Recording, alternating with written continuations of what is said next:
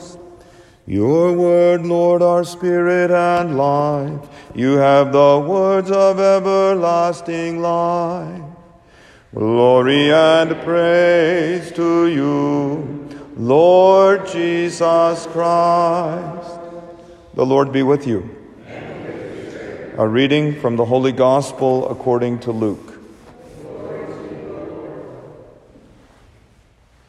Jesus said to his disciples, Be merciful just as your Father is merciful.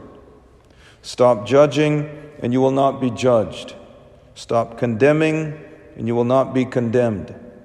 Forgive, and you will be forgiven. Give, and gifts will be given to you. A good measure, packed together, shaken down, and overflowing, will be poured into your lap. For the measure with which you measure will in turn be measured out to you. The Gospel of the Lord.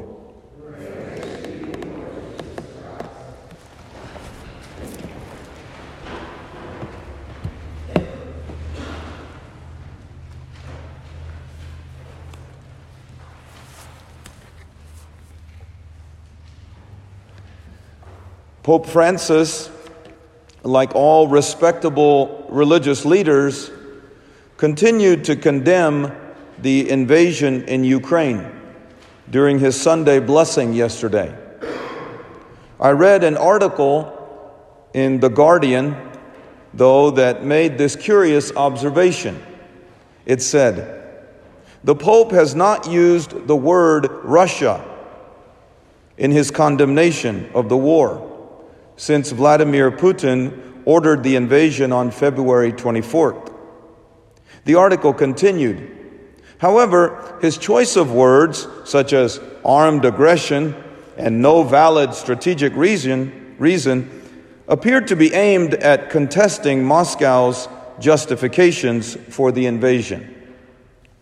In other words, in a small but noticeable way, the Pope was practicing Jesus' teaching to hate the sin, but love the sinner.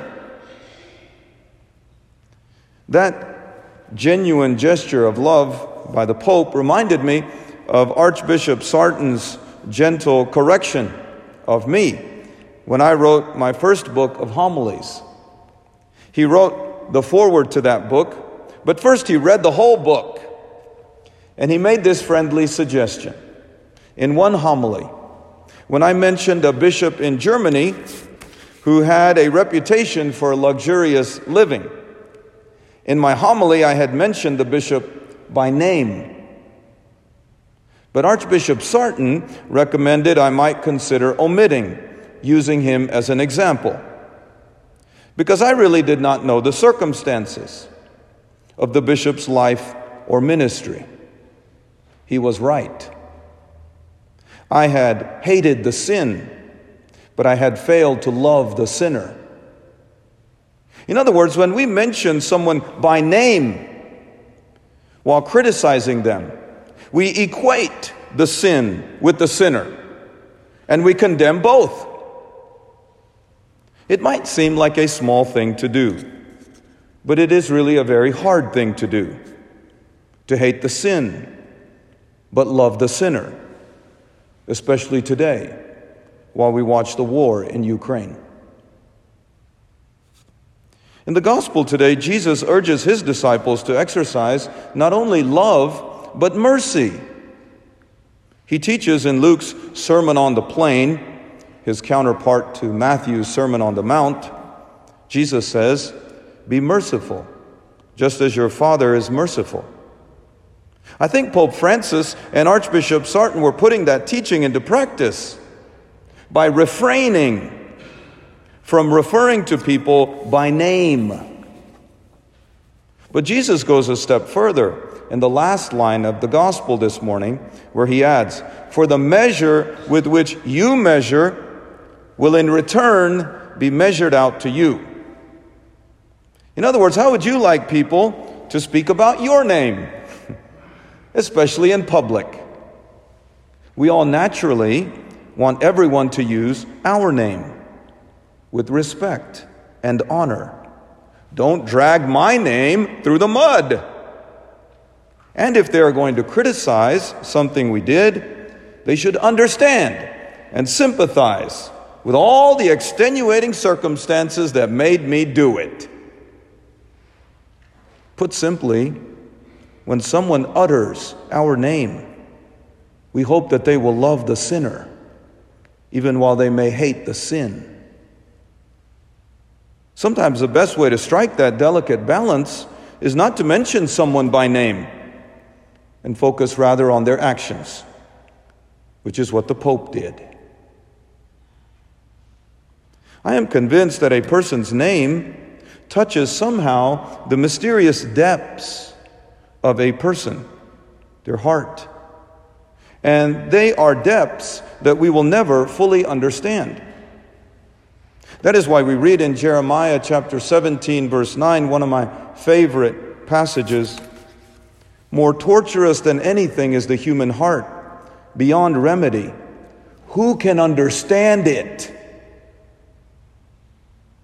The Jews acknowledged the hidden depths of God's heart, His plans and purposes, His desires, when they refused to pronounce His name, His divine name, Yahweh.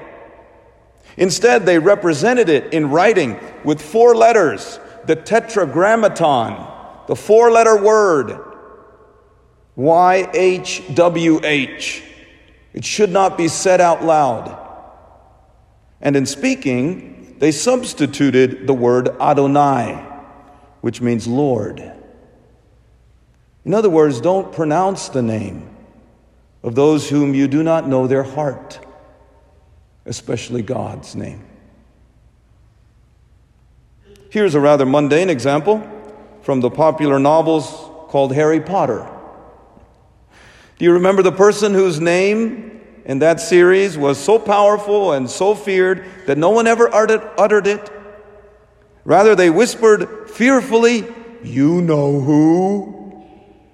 Or they said with dread, He who must not be named. Even with a villain as wicked and cruel as Voldemort, his name was shown respect and deference. Even with him, maybe J.K. Rowling was suggesting, like Pope Francis and Archbishop Sartain, we should show mercy and love the sinner, even if we hate the sin. We love it when people remember our name. And we pray that people will respect our name when they say it even when we do sinful things. And more especially, we pray that they will condemn the sin, but still love the sinner. We should extend the same courtesy to others. Why? Because for the measure with which you measure will in turn be measured out to you. Praise to be Jesus Christ.